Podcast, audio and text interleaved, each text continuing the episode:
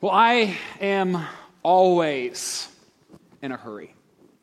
Always. I mean, I'm always like, you know, running from just a fury of activity, checking things off the list, barking at the kids to hurry up, distracted.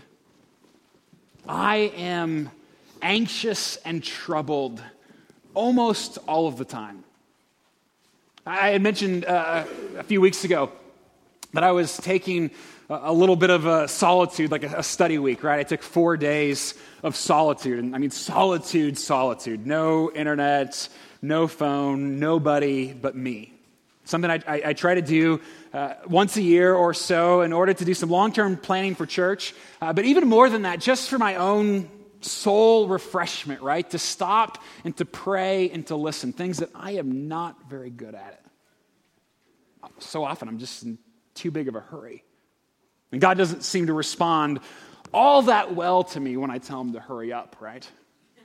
And so to stop and, and to get away, and, and I, have done this solitude thing enough. This is my third year in a row doing this. It's kind of, a, again, a pattern that I've established in my life. Um, and I've done this enough to know that the first day, the first day is perfect. I mean, it's, it's just, relaxing, refreshing. I get so much done. I get to hang out with, frankly, one of my favorite people in the world, right? Me. Um, I, I know that about myself. I always enjoy. I always love the first day. But by the start of day three, that's when I start going crazy. I mean, at that point, it's kind of like, I mean, I've got to hang out with this guy. I mean, are you, are you kidding? What is his problem, right? And uh, I get antsy and, and sort of lonely and, and all of this in this moment. I mean, it's, it's kind of like detox. I, I feel like a, a drug addict in rehab finally coming down. I am addicted to hurry. I'm, I'm addicted to, to distraction, all of it. And yes, we love peace and quiet. We all crave it. And yet, I'm not sure we'd really know what to do with it if we had it, right? Honestly. And yet, without fail, that is always when God does his greatest work in my heart.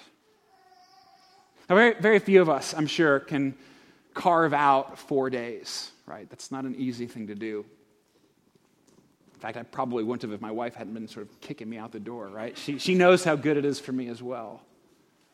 Uh, some of us might be lucky even just for, for four hours. Some of us would benefit, frankly, just from four minutes of silence. But the point is, most of us are running way too fast. One, one author writes um, what keeps many of us from growing is not sin, growing in our faith, maturing, following Jesus, is not sin, but speed. We are going as fast as we can, living life at a dizzying speed, and God is nowhere to be found. We're not rejecting God, we just don't have time for Him. We've lost Him in the blurred landscape as we rush to church. It's not that we're too decadent, we're too busy. It's not sinning too much that's killing our souls, it's our schedule that's annihilating. Most of us don't come home at night staggering drunk.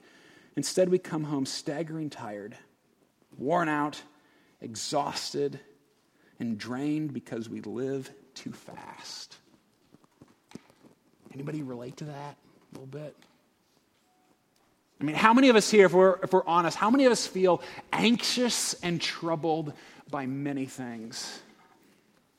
Most of us probably feel this way. And frankly, we don't know how to detox, do we?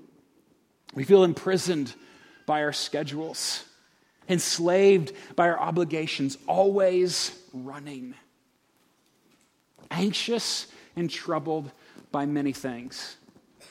Let's, let's be concrete here. Okay, just say anxious and troubled by many things. I mean, what does that, what does that even mean? Let's, let's put some on the board here. Like my new whiteboard, by the way? Pretty cool, huh?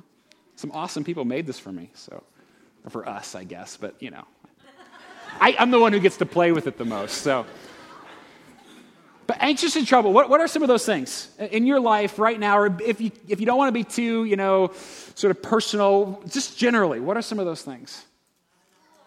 Not enough money, okay, and I heard school in there as well, so money. Definitely. School. Did I hear kids? Yeah. If I didn't, we're all thinking it. Kids. Yeah. What else? Job. Yeah, absolutely. Other things? Health? Yeah, for sure. Anybody else? Nobody wants to confess anymore, right? I mean, the reality is this, this list could keep going, right? And the more specific, the more concrete we get, the longer it becomes. We, we're anxious and we are troubled by, by so many things. I, I know it, I feel it. Uh, we're going we're gonna keep this in, in mind here, but we, we all have this within us. And, and no matter how um, good these things can be, right? Many, in many ways, right? They're all very necessary. And you think about even kids, you could break that down into you know, schedules and both the, the worries and the frustrations, but also the busyness. I mean, there's just there's no end of what it is. And so quickly, the busyness overwhelms us, the stress around us. Of course, I can't help but wonder if deep down we kind of like how busy we are. Kind of helps us feel important, you know, kind of in control, doesn't it? A little bit, maybe. Maybe just me, I guess independent. The reality is, we are anxious and troubled by many things, and yet Jesus says one thing is necessary.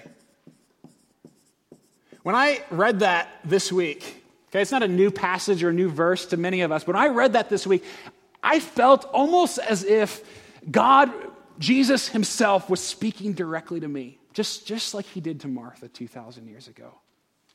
I mean, it's almost as if I heard the words Nathan, Nathan, Nathan, you are anxious and troubled about many things, but one thing is necessary. And those words came at me like a two by four to the face.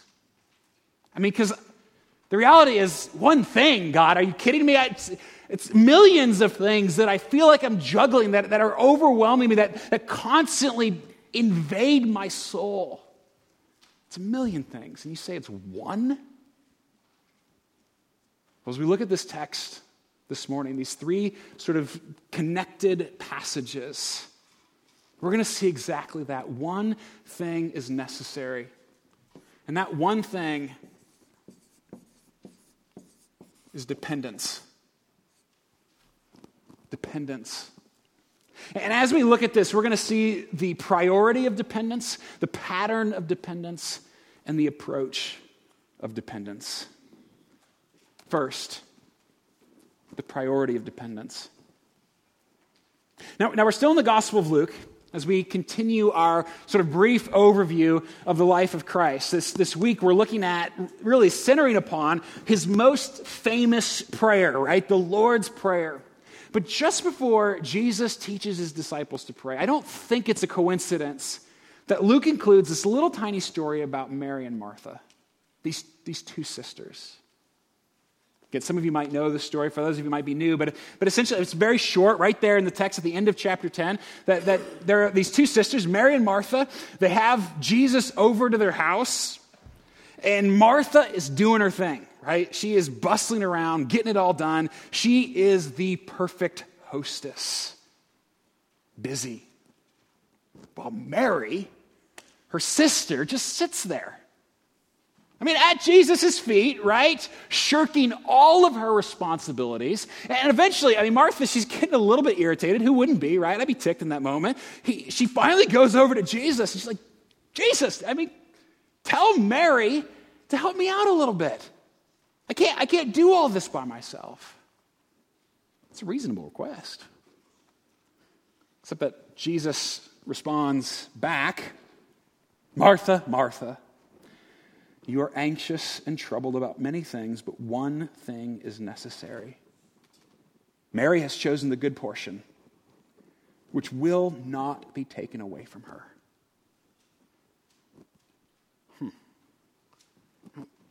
what's, what's going on here?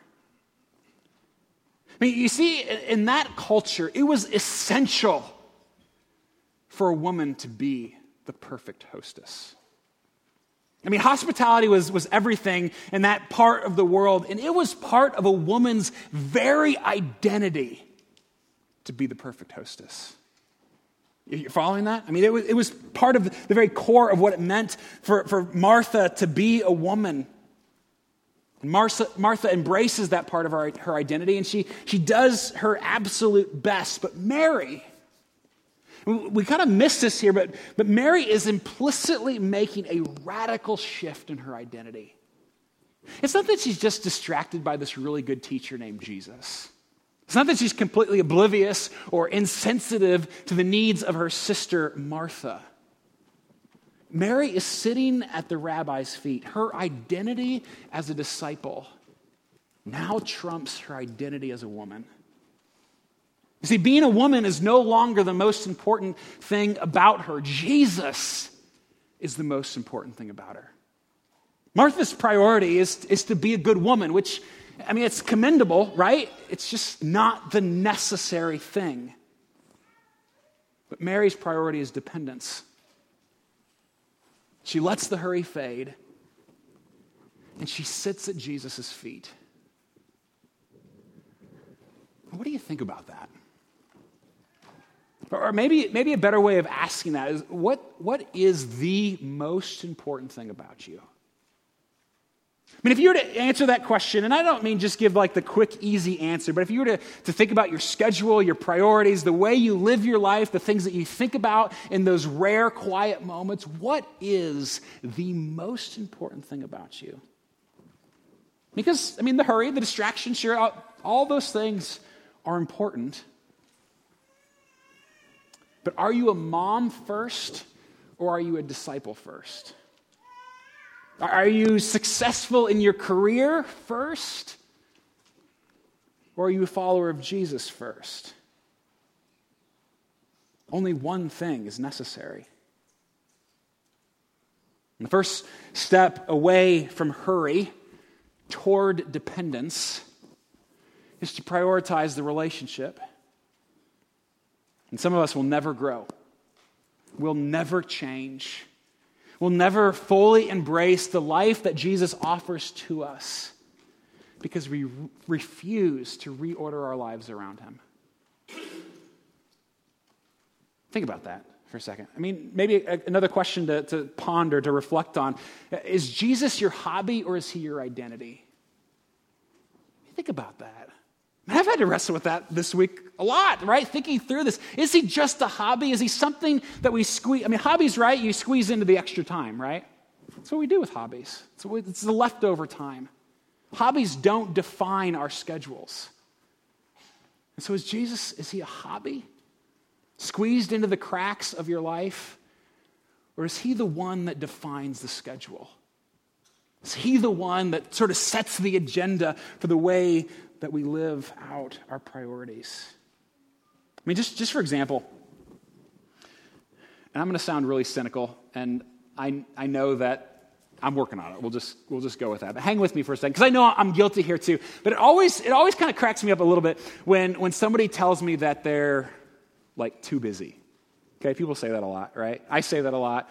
We, we all say that a lot because we're all, we are all all too busy, but it kind of cracks me up. Um, particularly when somebody says, you know, I'm too busy for, too busy to read my Bible, or I'm too busy to, to be at church regularly, or to serve, or be in a small group, or too busy to, to pray, or, or whatever it is, okay? Just, just too busy. And I realize there are, there are seasons in which life gets out of control. I know that there are things that we have to say no to. This is not a guilt trip, okay? Everybody? Okay? It's not a guilt trip. But it cracks me up anyway. Um, for three reasons. One, first of all, because they feel like they have to explain themselves to me. Um, like I'm the one who cares most, you know, about those things in their life, which is just a little bit awkward for me, first of all. Second, because anytime I hear those words, I'm too busy, or really even when I say those words, all I actually hear is I'm too important. Because that's what we mean, right? I mean, right? Be honest, right? I got too much going on, man. The world is going to fall apart if I possibly change my schedule. I, I don't have time to be with Jesus. I'm too busy trying to be him, right? To run the world. That's what I hear, okay? Think about that next time you say that. We all say it. I've said it. But essentially, what we mean in that moment is I'm too important. And the third reason it cracks me up a little bit when somebody says they're too busy for any of these things is, is I just, I kind of pause and I think, Yeah, because the rest of us have all this time.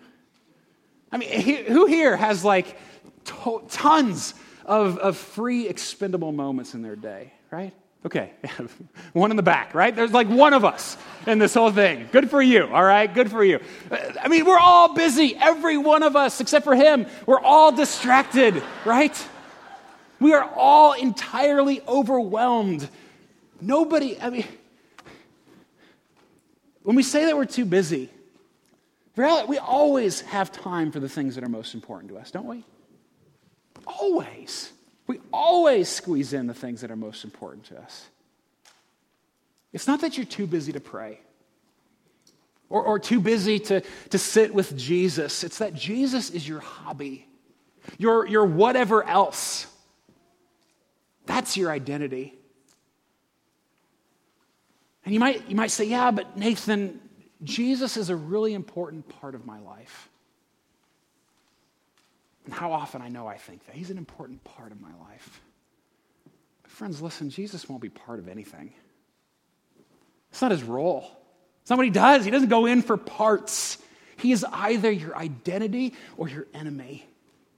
When is the last time you've sat at his feet? Maybe, if you're taking notes here, again, just, just to be concrete, practical clear, if you're taking notes, maybe draw just two columns on your, on your paper. We'll give you just a moment to, to do that. If you're not taking notes, just do that in your mind. That's, that's fine. We all learn in different ways. But draw it out sort of like this. And in, in the one column, list out those things. Be specific. What are the things that make you feel anxious and troubled right now in this moment? And, and then write next to it, as hard as it is, okay, yes, but one thing is necessary dependence. It's not that those are unimportant things but just not the necessary thing. And until we learn the priority of dependence, the rest of this really doesn't matter. I mean, the, rest, the rest of what Jesus goes on and teaches, it doesn't matter until we learn to, to prioritize this relationship. But once we do, then we can begin to say with the disciples, okay, Jesus, teach us to pray. Because the pattern of dependence that Jesus lays out for us here is prayer. Because prayer, I mean, if nothing else, and I think prayer is a lot of things, but if nothing else, prayer is an active position of dependence, isn't it? I mean, it is, it is saying to God, I don't have what it takes. I cannot do it on my own. That's what, that's what prayer is. And I, I know for some of us right now, you're, you're thinking, another sermon on prayer, right? I mean, it's, it's not exactly our favorite subject for any of us, is it? I mean, at least not for me. I, it, it's a hard one. Why, why, why do we avoid talking about prayer? Why, and not just talking about, why is prayer so hard for us? What do you think? Am I the only one, right? Come on. Okay, yeah. It, uh, yeah, thoughtfulness, right? takes, or yeah, it takes work. Put work under there. It's, it's hard. What else? Time? Yeah, absolutely. I mean, we the busyness thing that's that is legit. We do feel that. What else? Slow down. Oh, yeah. That's a, that's hard. What else? Sorry, one more?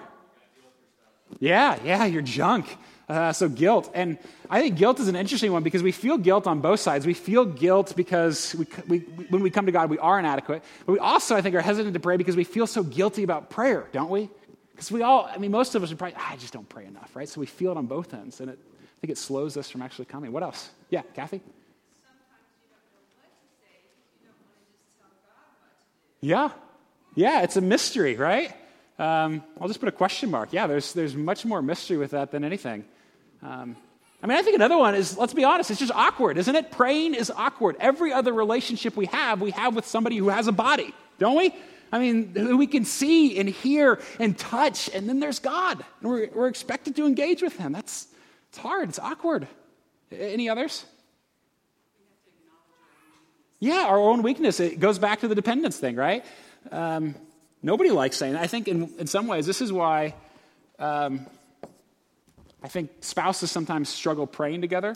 Um, it's because we don't like to admit that we're weak, right? And that's what prayer is. Um, We, don't like, we especially don't like to do that in front of the people that, we, that most depend on us, weakness. Um, another one for me is disappointment, right? We've all been let down by prayer, haven't we? You know, you, you pray and you ask and you want, and, and then nothing seems to happen. I mean, all of these are legitimate in our, in our hesitation towards prayer. And yet, here in chapter 11, verse 1, even though prayer is hard, I, love where this goes. So, right after the story that Luke tells of Mary and Martha, says in chapter 11, verse 1 Now Jesus was praying in a certain place. So, even Jesus had a consistent pattern of dependence on his Father. He's praying in a certain place. And when he finished, one of his disciples said to him, Lord, teach us to pray. By the way, this is the only time when Jesus' disciples ever ask him to teach them anything. God, teach us how to pray. And Jesus here, he doesn't give them a magic formula, okay? In fact, many of us probably are a little bit more familiar with the version of the Lord's Prayer in Matthew. That's when we often pray together. And Luke's is different. It's shorter, it's kind of the abridged version. Maybe it's just the Cliff's Notes. Uh, but Jesus isn't, he's not trying to give us a formula for prayer, but a guide for prayer. In verse 2, here's what it says Jesus says, When you pray, say, Father, hallowed be your name. Your kingdom come. Give us each day our daily bread and forgive us our sins, for we ourselves forgive everyone who is indebted to us, and lead us not into temptation. We just don't have time to pray. Really? That wasn't very long, right? It's pretty short. In fact, Jesus makes it clear. He's kind of he's kind of anti long-winded prayers, right? He makes it very clear with the Pharisees when they're, they're showy, wordy kind of prayer line. He just doesn't want anything to do with that. This is just simple. It's short. It's honest. It's bold before God. It's a pretty simple prayer. Why don't we actually pause for a moment and, and pray through this? Um, just, just as an example, what does it mean to pray these words from our heart for, for who we are before our God? And so, why don't, why don't we do that? Let me just pray through this. Can we do that? Let's, let's close our eyes and pray.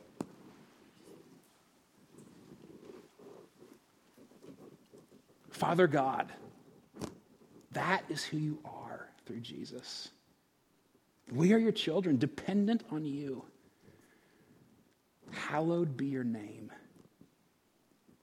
God, may, may you, may your name, the greatness of who you are, may you be treated like the great God that you are. May your kingdom come. God, reign in me and in my family and in our church and our community. Let me work for your kingdom and anticipate your kingdom. And God, give us what we need to survive each day, for we depend on you. Forgive us, for we also forgive, knowing how much we've been forgiven, and God, keep us from temptation. God, my heart is prone to wander. Keep us whole, for we depend on you. Amen. Even in the busyness, even when we're overwhelmed, we can embrace the pattern of dependence. So, for some of us, it begins by simply digging out a better rut. Now, now for me, for those of you who, who know me, um, you know that I love a good rut. I, mean, I just love it. Schedule, routine, pattern, whatever you want to call it. I love a good rut. I mean, it's a place of, of comfort and peace and, and all. In fact, I think it's, I think it's kind of genetic. In fact, I, I, walked in this morning and my son David showed me his little notepad with scribbles. He said, This is my schedule. Like just gibberish, right? He's six years old, okay? Uh, the, the other morning, he, he got up and he said, Mom, I'm going to I'm to schedule my day, okay? This is just genetic for us, all right? I'm sorry, but we love ruts. We Millers. Whether or not you love them, though, doesn't matter. You have them. Every one of us, lots of them. In fact, I would venture to bet that the majority of the things you do, you do in the exact same way, generally the same time, same place, over and over and over. I mean, just an example. How many of you are sitting in generally the same seats you were sitting in last week? Show of hands. Huh? Yeah, yeah. We love ruts. This is just what we do. And I love that. I mean, Jesus knows how we're wired. Whether we like them or not, we gravitate in that, in that way. And so he gives us this simple pattern, not a magic formula, but a pattern, a guide of what it looks like to be dependent on a regular day, basis before our God. So, what, what's your pattern? When, when do you pray? Because if you don't pray, that's, that's a rut also, right? It goes both ways. So, how do you actively depend on God? Well, let me, let me just tell you my general prayer rut.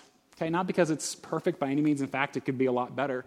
Uh, but simply as an example of what, is it, what does it look like to try to live this out, failing along the way, but yet wanting to.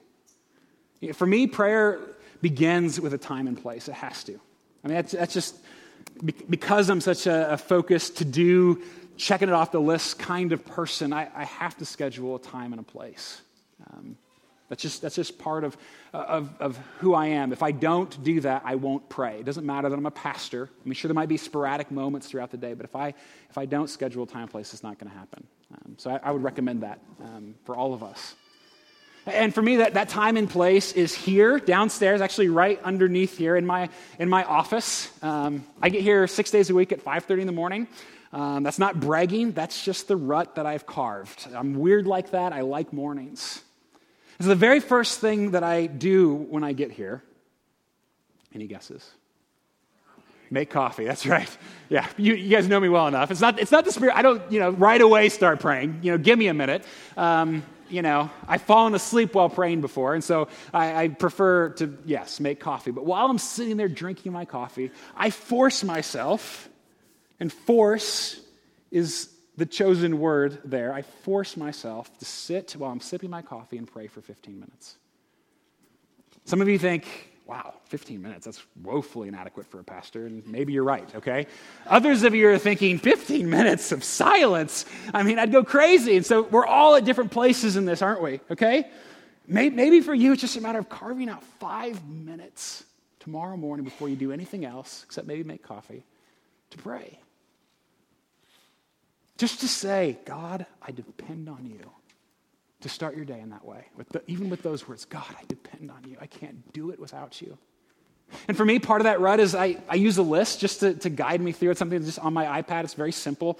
Things that I pray for every day, other things that are just Monday, Tuesday, Wednesday, different, different things. Um, I also I like to pray with Scripture. I think one of the primary ways that God speaks to us is through His Word. And so um, many of those requests will have a verse attached to it to, to, help guide me in my prayer for somebody. Some of you, actually, many of you are on that list um, with a verse um, that I just to help me, to guide me uh, in prayer on behalf of all of us and, and our needs. And so this, this is just, this is my, my rut. Okay, again, take it or leave it. It's not, it's far from perfect, but that's, that's the thing that I've sort of carved out to help me to pray.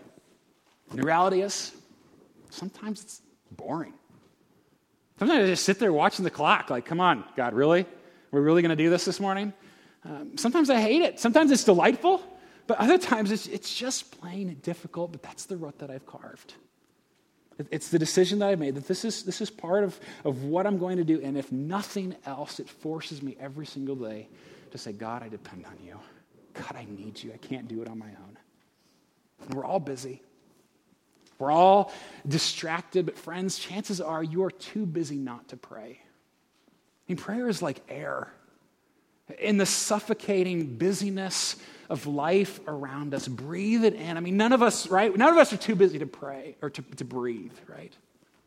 Prayer is similar gives air to our souls in the midst of the suffocation of life around us. Paul Miller, uh, in his book, A Praying Life, I'd highly recommend this, actually, if you're interested in more. This is probably the most practical, realistic uh, book on prayer that I've ever read. But one of the things he says, he says, learning to pray doesn't offer you a less busy life, it offers you a less busy heart. Because we are anxious and troubled by many things. One thing is necessary Okay, so that's the priority, the pattern of dependence. What about the approach? There's one more little, little bit of text here that's, that's important. The approach of dependence that Jesus lays out for us is audacious trust. Almost, almost to the point of being ridiculous. Because right after the Lord's Prayer, Jesus tells his disciples this parable. It's just, it's a weird, weird story, okay? So imagine it, right? Jesus there, talking to his disciples, just told them what to pray. He says, okay, just imagine it like this. A neighbor comes over to your house, middle of the night, asks for bread. Okay, so picture yourself in that situation, right? Picture one of your neighbors ringing your doorbell, midnight, you come down completely in a stupor, and he says, Hey, can I borrow a loaf of bread? Okay? Weird, right? And Jesus says then in verse 8, he says, Because of his impudence, he will rise, you will rise, okay, the one woken up, and give him whatever he needs. Impudence, what is that, right? Well, I, I like the way the, the NIV translates it. Uh, the, the updated NIV translates it shameless audacity. Because of his reckless abandon of all social norms, he will get what he's asking for. I mean, again, put yourself there, right? You, you're confused, you're tired, you don't really know what's going on. There is your neighbor, but you are convinced that this guy needs a loaf of bread, right? Because there he is. I mean, it's, it's ridiculous in its boldness. And Jesus says prayer is a little bit like that. The kind of boldness that we could come to God because of Jesus is it's ridiculous. It's shameless before him. And so Jesus says in verse 9, and I tell you, ask and it will be given to you, seek and you will find, knock and it will be open to you. And then Jesus moves into another metaphor. Okay, it's a metaphor of, a father and son, but the, the point is the same this, this audacious trust. But I love what he says in verse 11. It says, What father among you, okay, dads, right? Dads, parents, if your son or daughter asks you for a fish, which of you will instead give him a snake? Anybody? Okay? No? Or if he asks for an egg, we'll give him a scorpion. The idea here is that no love, no parent with any ounce of love would be so cruel to their child. And in verse 13, Jesus says, If you then, who are evil, hope you don't mind, Jesus just called us all evil. If you then, who are evil, know how to give good gifts to your children, how much more will the Heavenly Father give the Holy Spirit to those who ask Him? So, how do we approach God? What does dependence in prayer look like? It looks like an annoying neighbor in the middle of the night, desperate for a little bread. It looks like a child who just won't stop asking, who doesn't give up.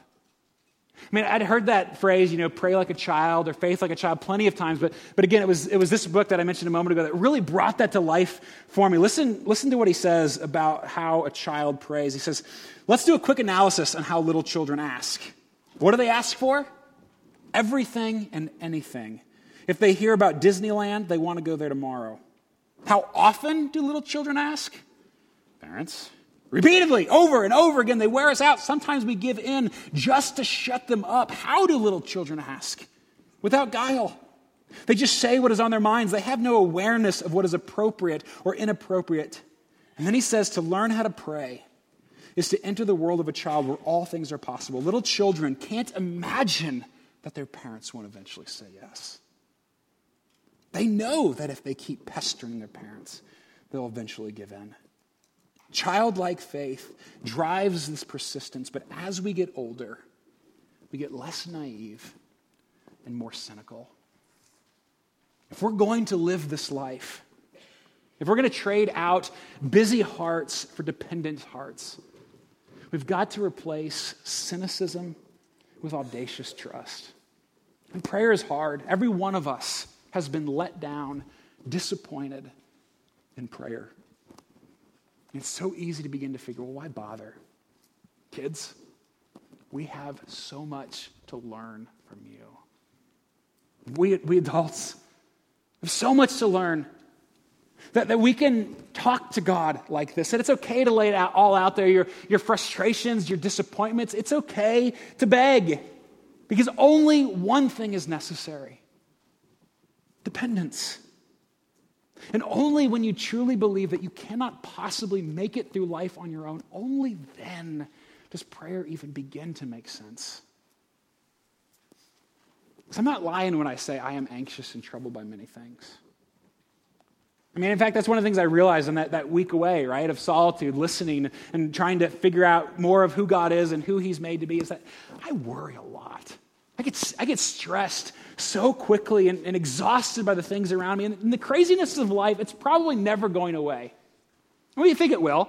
don't we? And we always say, you know, when the kids get to this age, or when this part of work, this promotion comes, or, you know, when I get past this in school, we just, we assume then, oh, then I'll have all this time for these things.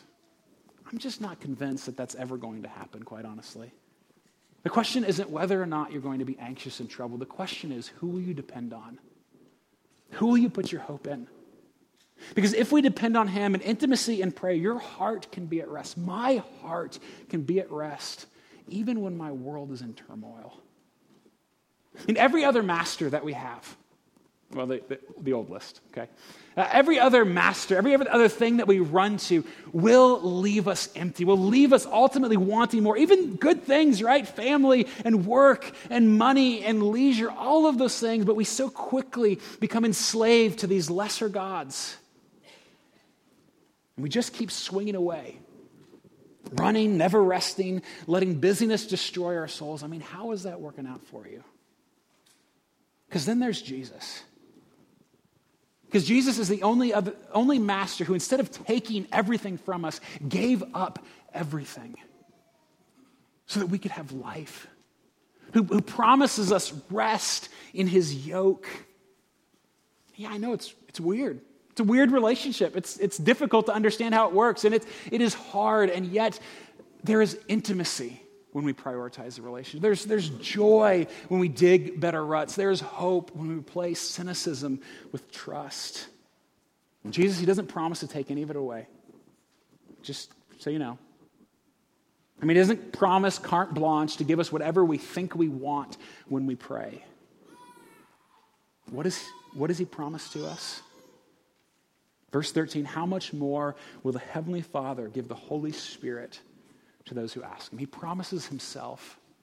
His very presence living within all who believe, empowering us, encouraging us, convicting us, praying for us when we don't know what or how to pray. I mean, prayer so often seems so far out of reach to me. God can seem so distant, and yet here He is, living within us. Your world may be full of chaos. But your heart doesn't have to. For God's sake, pray. For your own sake, pray. For the sake of your family and, and your community, for your church, for the people around you, pray. Because we, we don't come at, to the throne as slaves. We come boldly as sons and daughters, fully loved, fully accepted with shameless audacity, with simplicity. We come with dependence you are anxious and troubled about many things. But just one thing is necessary